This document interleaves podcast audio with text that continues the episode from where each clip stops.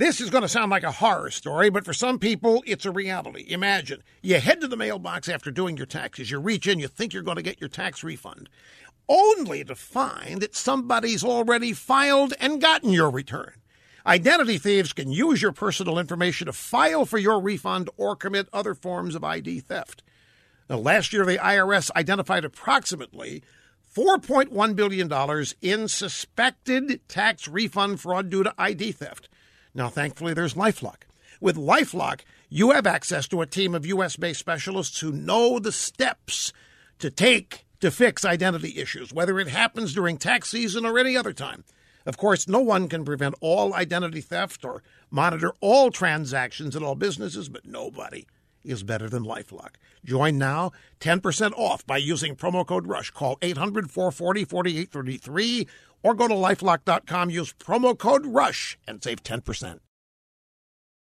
California Republicans might no longer be in a caboose. Last month, the entire California Republican congressional delegation made tracks to Trump's new transportation secretary, Elaine Chao. They asked her to put the brakes on a $650 million federal grant that Obama had approved to supposedly upgrade Caltrain.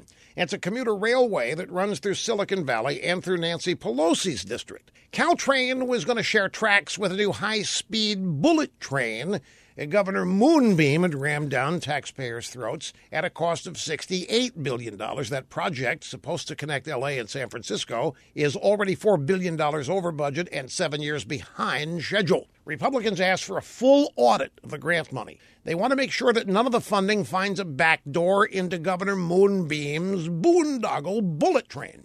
Now, for the first time in years, California Republicans got a thumbs up from the White House. The Trump administration agreed to put Obama's $650 million grant on hold. That's good news for taxpayers, bad news for big spending leftists. And they're beside themselves. High tech big shots in Silicon Valley and the state's elected Democrats want the money, and they want it now. These same high tech leaders did nothing but slam Trump during the campaign. And yet here they are begging him for money when they've got more money than anybody else in the world. But now, Caltrain has run into the Trump train, and their little choo choo, it's derailed, folks.